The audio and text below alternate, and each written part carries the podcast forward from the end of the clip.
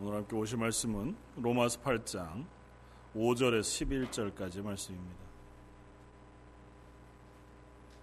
로마서 8장 5절에서 11절.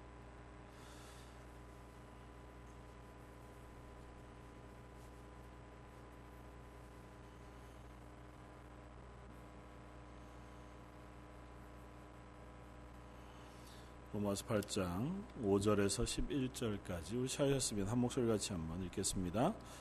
육신을 따르는 자는 육신의 일을 영을 따르는 자는 영의 일을 생각하라니 육신의 생각은 사망이요 영의 생각은 생명과 평안이니라. 육신의 생각은 하나님과 원수가 되나니 이는 하나님의 법에 굴복하지 아니할 뿐 아니라 할 수도 없습니다. 육신에 있는 자들은 하나님을 기쁘시게 할 수 없느니라. 만일 너희 속에 하나님의 영이 거하시면 너희가 육신에 있지 아니하고 영에 있나니 누구든지 그리스도의 영이 없으면 그리스도의 사람이 아니라. 또 그리스도께서 너희 안에 계시면 몸은 죄로 말미암아 죽은 것이나 영은 의로 말미암아 살아 있는 것이니라. 예수를 죽은 자 가운데서 살리신 이의 영이 너희 안에 거하시면 그리스도 예수를 죽은 자 가운데서 살리신 이가 너희 안에 거하시는 그의 영으로 말미암아 너희 죽을 몸도 살리시리라. 아멘. 어, 오늘 로마서 8장 5절에 11절까지의 말씀을 가지고 그리스도인이라고 하는 제목으로 함께 어, 은혜를 나누고자 합니다. 음, 어, 로마서 8장 어, 뭐 앞에서 저희가 계속해서 살펴보았듯이 8장 전체는 1절의 어, 진술에 대한 어, 설명을 하고 있는 것으로 보여집니다. 그러므로 이제 그리스도 예수 안에 있는 자에게는 결코 정죄함이 없다. 아, 우리가 예수 그리스도 안에 있으면 혹은 뭐 여러 가지로 표현할 수 있겠죠. 구원받은 그리스도인이라면 아,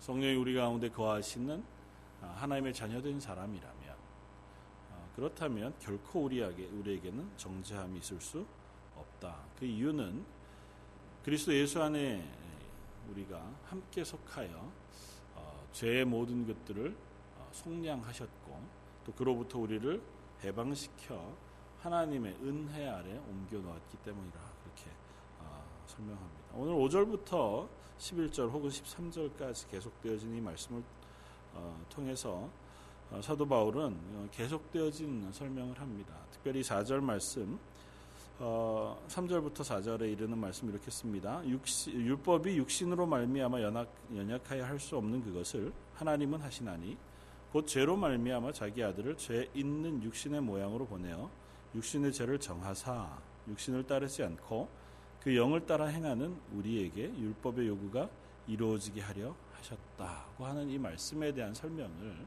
어쩌면 5절에서 13절까지 혹은 11절까지 계속되어진 말씀을 통해서 부가해서 설명합니다. 몇 가지 예로 음, 이 이야기들을 설명한 적이 있었습니다만은 어, 혹시 정말 친한 친구들이 있으신가요? 음, 또 이민 오신 어, 마당이라 여기에서 사귄 친구들도 또 있으시겠지만 어, 보통은 이제 굉장히 친한 친구들 같은 경우 어, 만나게 되면 오히려 많은 얘기들을 안 하게 되는 경우가 아, 있는 것 같아요. 저 같은 경우 그렇습니다.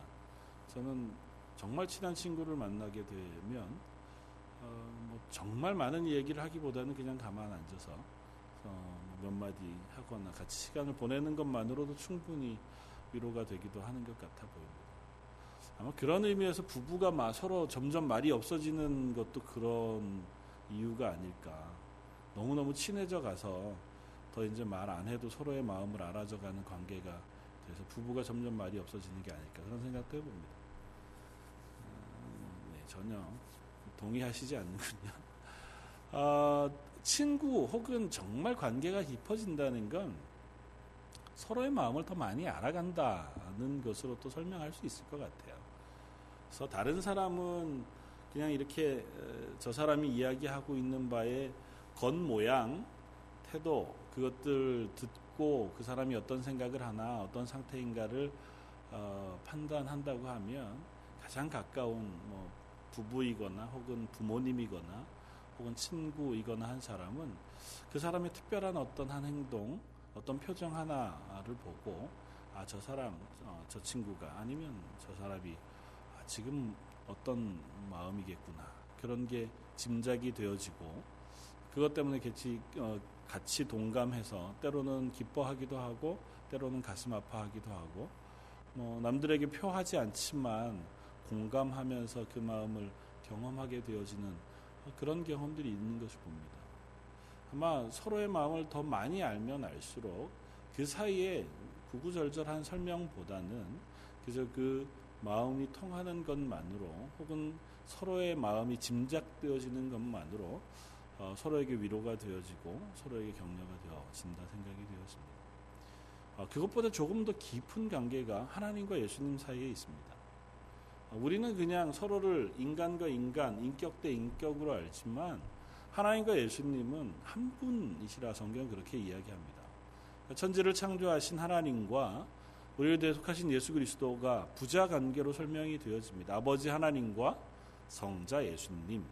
그런데 성경은 거듭 아버지와 내가 하나라고 선언하고 아버지와 예수님께서 한 분이시다고 설명합니다. 그리고 뿐만 아니라 아버지의 영으로 표현되어진 성령님, 그리고 아들의 영으로 표현되어지기도 하는 그 성령님과 성부 하나님, 성자 예수님 세 분은 곧 한 분이시라 그렇게 어, 선언합니다. 그런 의미에서 오늘 본문은 조금 분명하게 이해할 수 있습니다.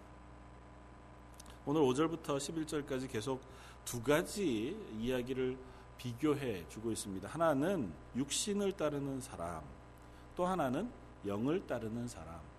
그냥 단순하게 이렇게 이해하시면 편할 것 같아요.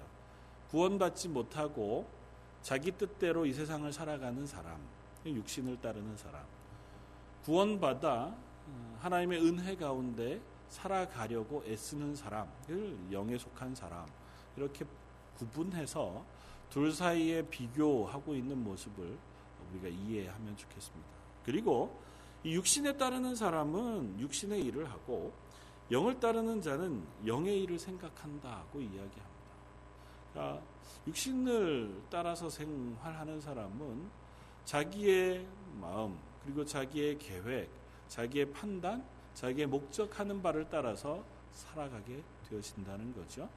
그러나 영에 속한 사람들은 하나님의 뜻, 성령의 일을 생각하고 하나님의 뜻을 생각하며 하나님의 말씀을 생각하며 살아가게 되어진다고 고백합니다. 그러면서 육신에 따른 이 사람들, 그 사람들은 결국은 사망으로 끝나야 할 인간의 삶을 살고 인간의 생각만을 해요. 그리고 이들은 육신이기 때문에 하나님의 뜻을 다 알지 못합니다. 그래서 오늘 본문 뭐라고 얘기하냐면 7절에 육신의 생각은 하나님과 원수가 되나니 이는 하나님의 법에 굴복하지 아니할 뿐 아니라 할 수도 없음이라. 육신에 있는 자들은 하나님을 기쁘시게 할 수 없느니라. 그러니까 구원받지 않은 사람들 혹은 아, 내 뜻대로 살아가는 사람들은 하나님의 뜻을 알 수도 없고 그것에 순종할 수도 없고 그것에 굴복할 수도 없다고 이야기합니다. 좀 더 단순화시켜서 얘기하면 오늘 3절, 4절의 말씀으로 올라가서 설명한다고 하면 하나님의 율법이라는 것을 주셨습니다. 구약의 이스라엘 백성들에게 율법을 주시면서 어, 이것이 하나님의 명령으로 이스라엘 백성에게 주어졌어요. 그리고 너희가 이 하나님과의 언약, 명령을 지켜 행하면 너희가 하나님의 말씀에 순종하는 줄 알고 그 하나님과의 관계를 어, 맺은 하나님의 백성으로 인쳐 주시 인정해 주시겠다고 말씀하셨습니다. 그런데 그 율법을 어, 지키는 사람은 하나님이 살아계신 하나님으로 고백되어야만 가능해요.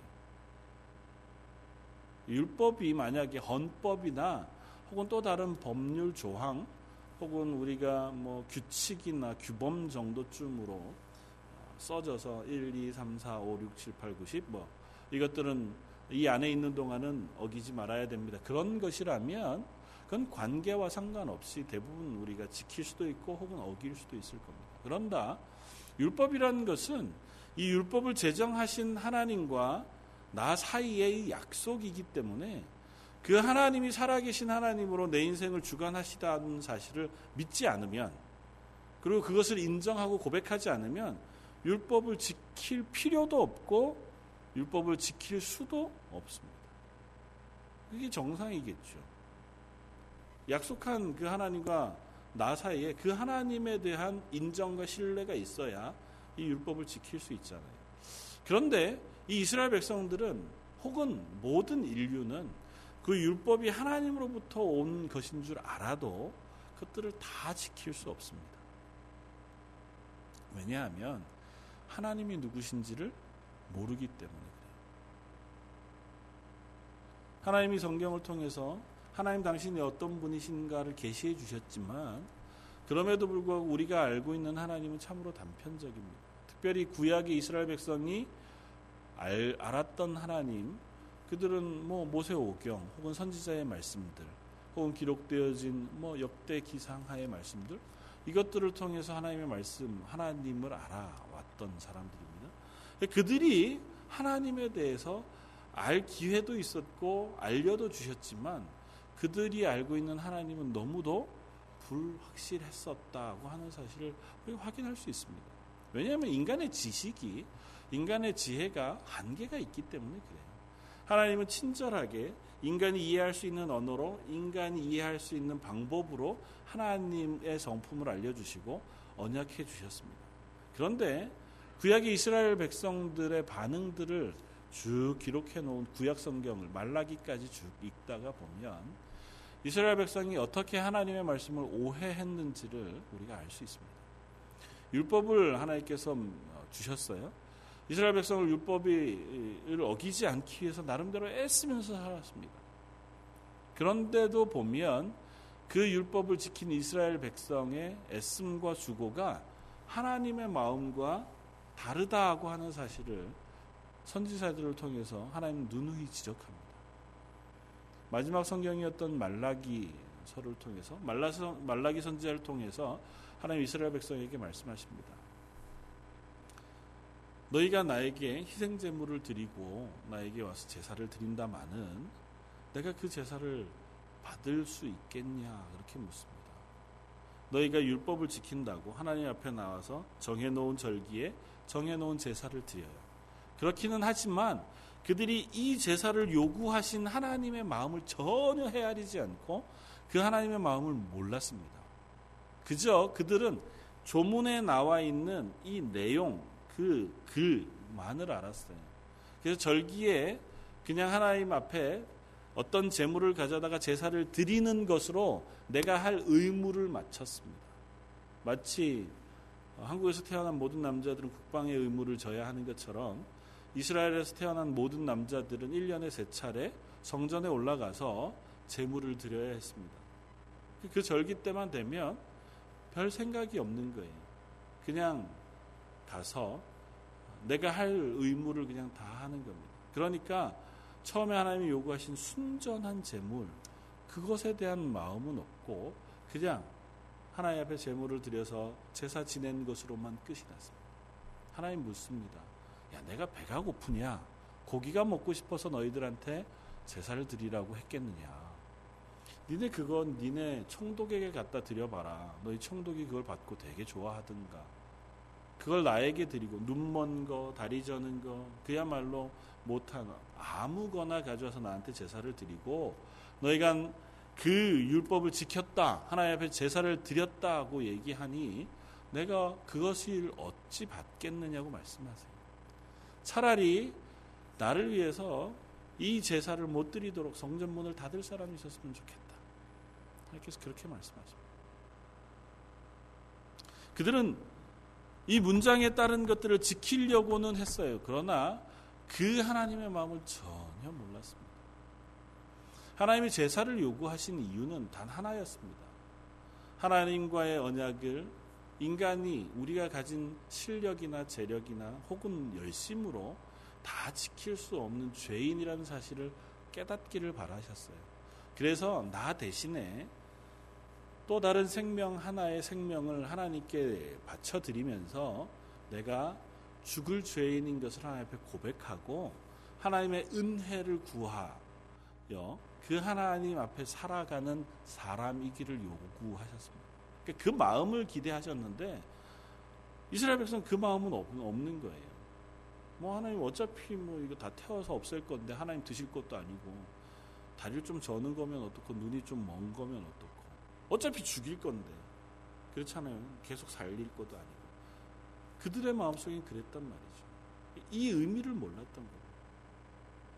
이 율법을 다 지켜서 행할 사람도 없고 행할 수도 없었습니다. 그건 그때만 그런 것이 아니라 지금도 마찬가지입니다. 하나님의 말씀이 아무리 우리에게 전해져도 이 말씀을 읽고 아, 이 말씀이 하나님의 뜻이 이것이구나 하고 깨달을 수 있는 사람이 없습니다.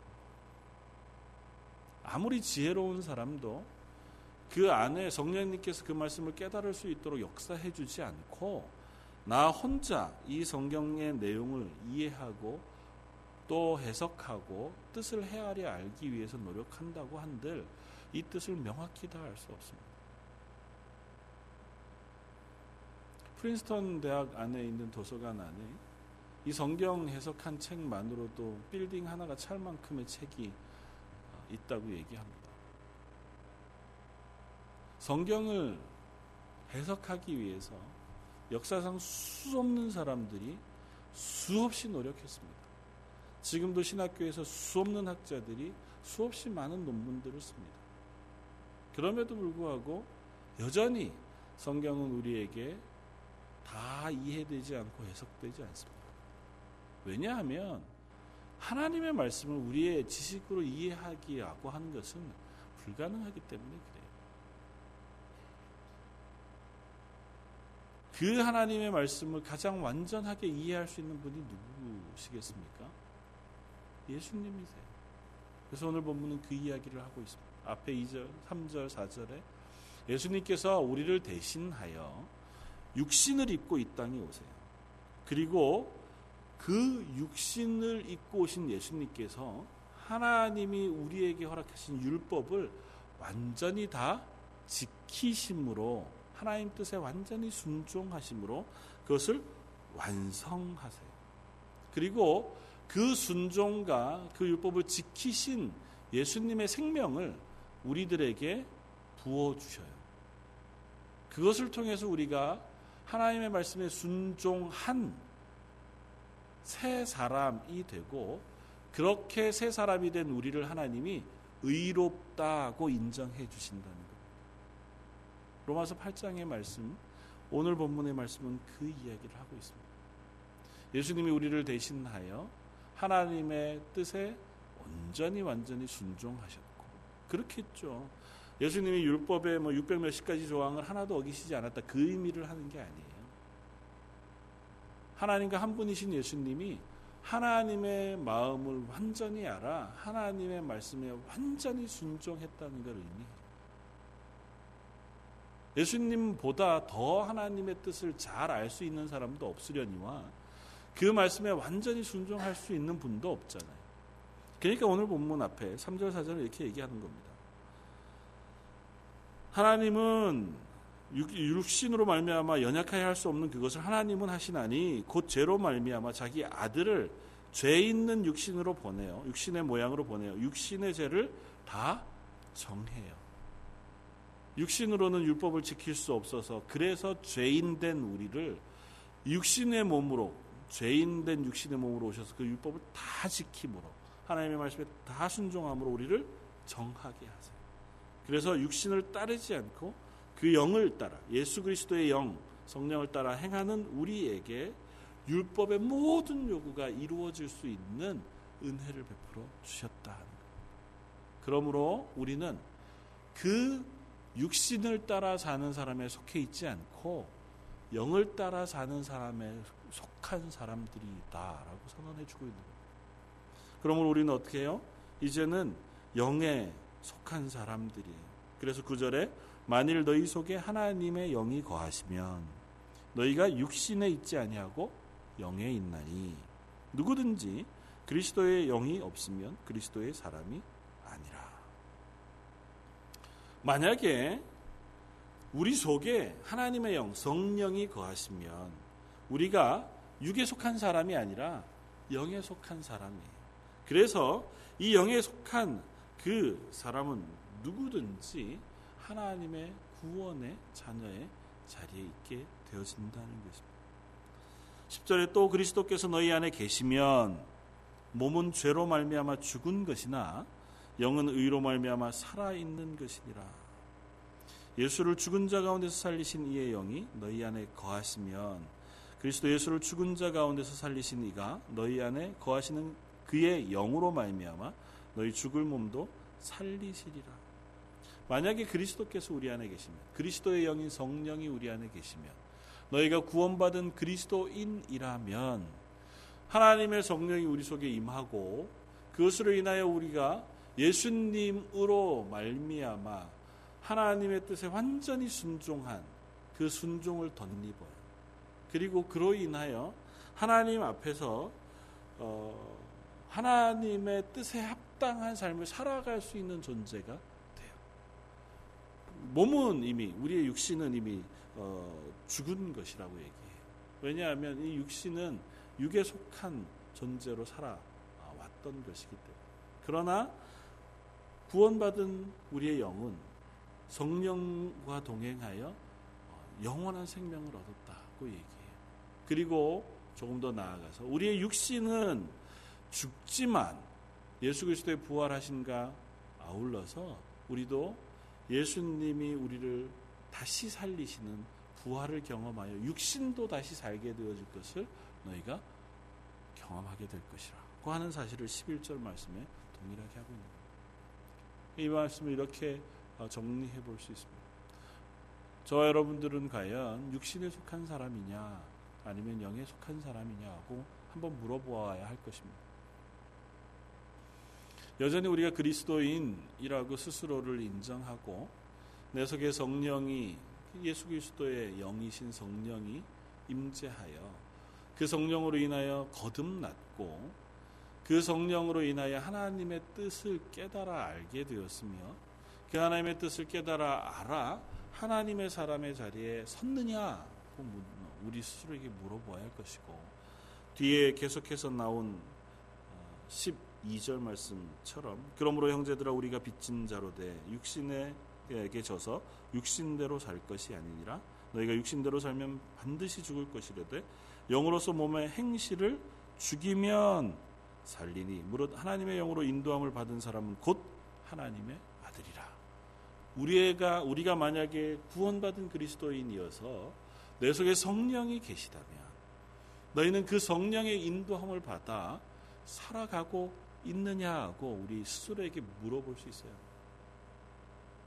성령의 인도하심을 받는다는 얘기는 우리 속에 성령이 거하신다는 얘기는 우리는 하나님의 말씀에 합당하여 순종할 수 있는 자리에 섰다고 하는 것을 의미합니다.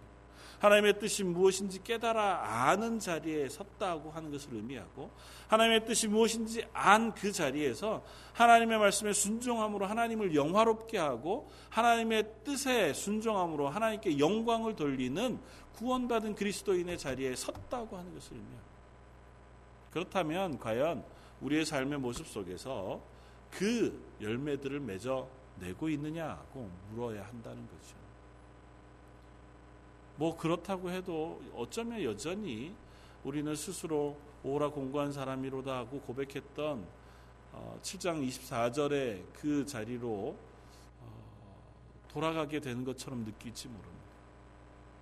구원받아서 영에 속한 사람이고 우리 속에 성령이 거하시지만 우리는 여전히 육신을 가지고 살아가 육신에 거하는 삶의 잔재를 가지고 있어서 우리 속에 생명의 씨앗이 심겨졌어요.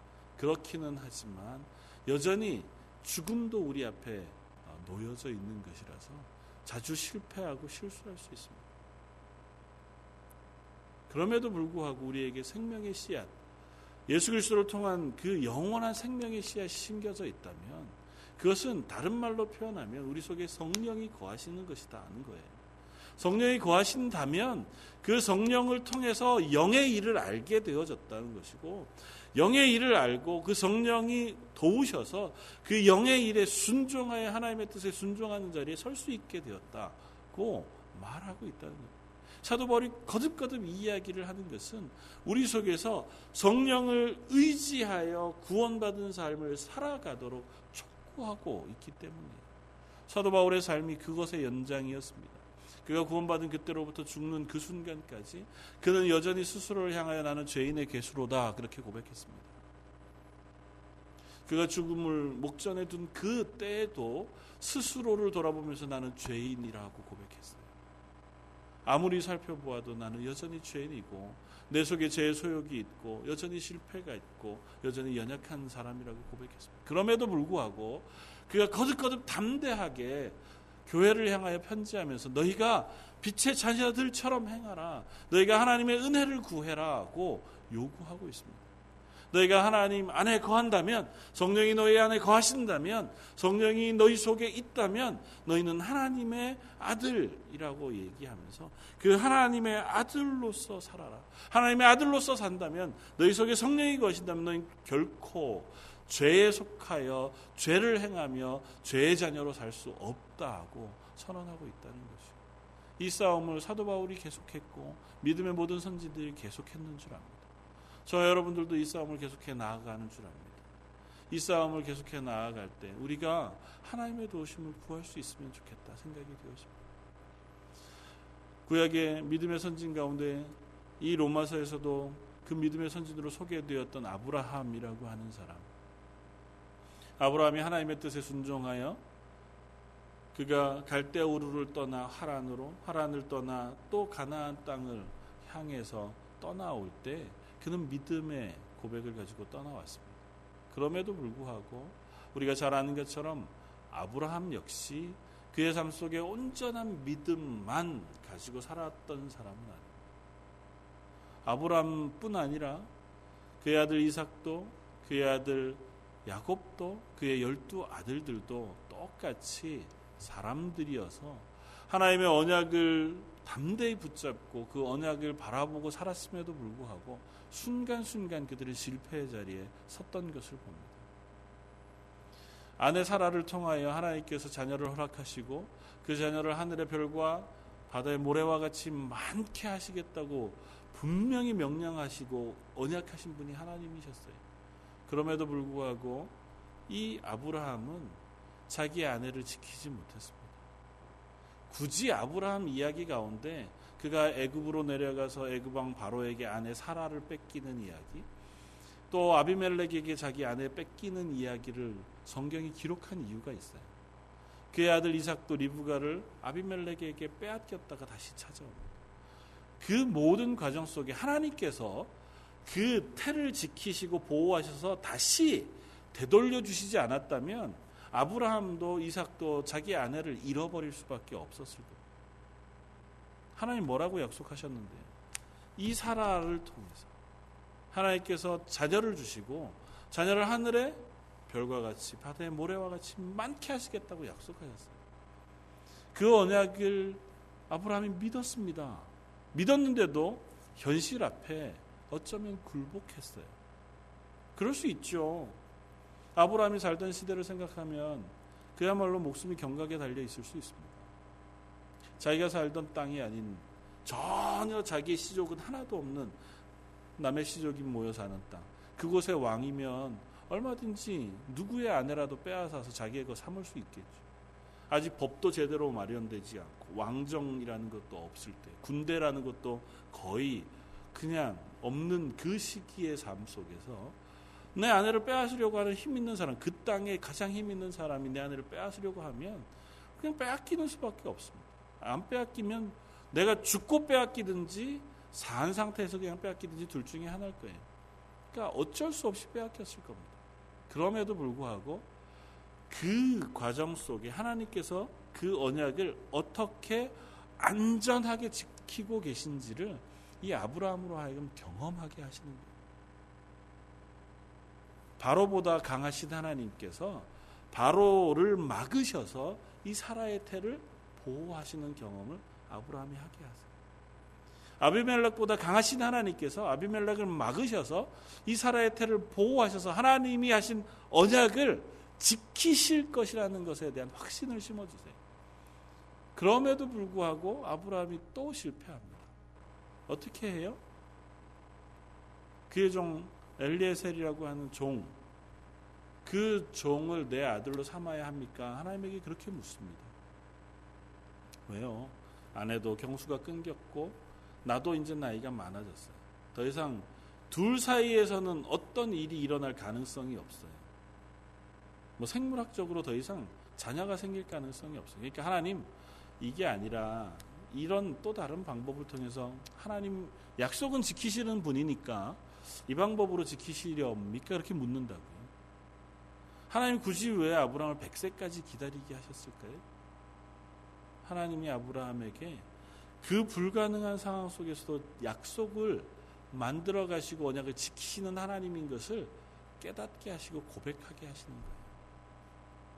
그걸 통해서 하나님은 당신의 말씀을 완전하게 지키시는 하나님인 것을 보여주시고 온 세상의 우주 만물 그 자연의 이치를 넘어서 하나님께서 그 언약을 지키시는 하나님인 것을 아브라함과 그의 자손들에게 그리고 그 이야기를 읽는 우리들에게 알려주고 계십니다.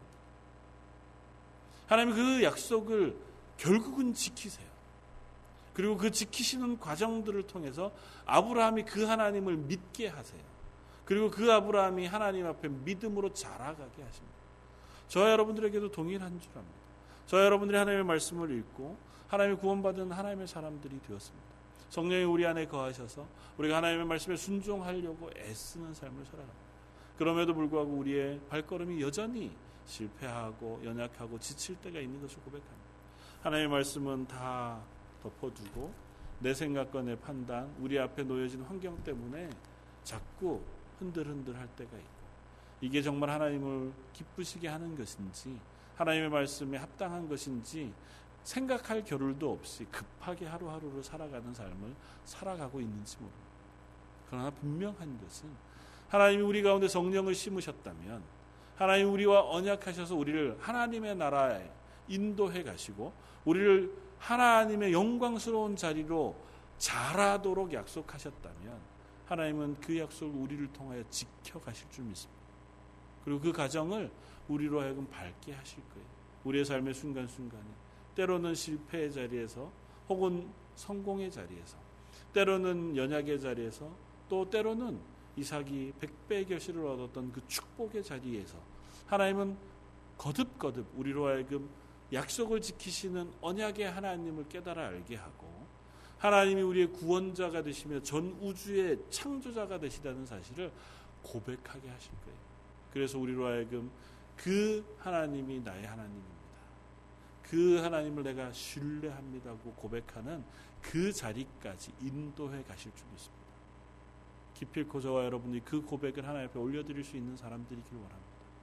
어떤 순간에도 하나님은 나의 하나님이십니다.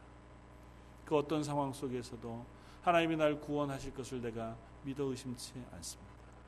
내가 지금 연약하여 넘어질지라도 하나님 내게 믿음을 더하시고 은혜를 부으셔서 이 자리를 건너가 하나님 기뻐하시는 자리에 설 수 있도록 도와주십시오. 그렇게 기도하고 그 은혜를 누리며 고백해 나아가는 저와 여러분들 되시기를 주님의 이름으로 부탁을 드립니다. 한번 기도하겠습니다. 우리의 친구가 되어 주신다 말씀하시고 우리의 구주가 되시며 우리의 삶의 주인 되시는 하나님 오늘도 하나님을 저희가 조금씩 알아가기를 원합니다. 저희를 구원하신 하나님, 저희를 인도하시는 하나님, 저희를 깨닫게 하시고 가르치셔서 하나님의 영화로운 자리까지 자라가기를 기뻐하시는 하나님. 하나님 저희가 부족한 자리에 서서 조금씩 조금씩 하나님의 은혜를 누리게 하시고 그 은혜로 인하여 하나님을 알아가게 하시며 그로 인하여 하나님의 영에 속하여 하나님을 기쁘시게 하는 그 삶을 살아낼 수 있는 사람들 되게 하여 주옵소서. 저희 런던 제일 장로교회 특별히 수요 예배 나와 하나님의 은혜를 구하는 모든 성도들과 그 가정 가운데 하나님 특별한 은혜를 베풀어 주시고 하나님의 동행하심에 충만한 기쁨이 넘치게 하여 주옵소서. 모든 말씀 예수님 이름으로 기도드립니다. 아멘.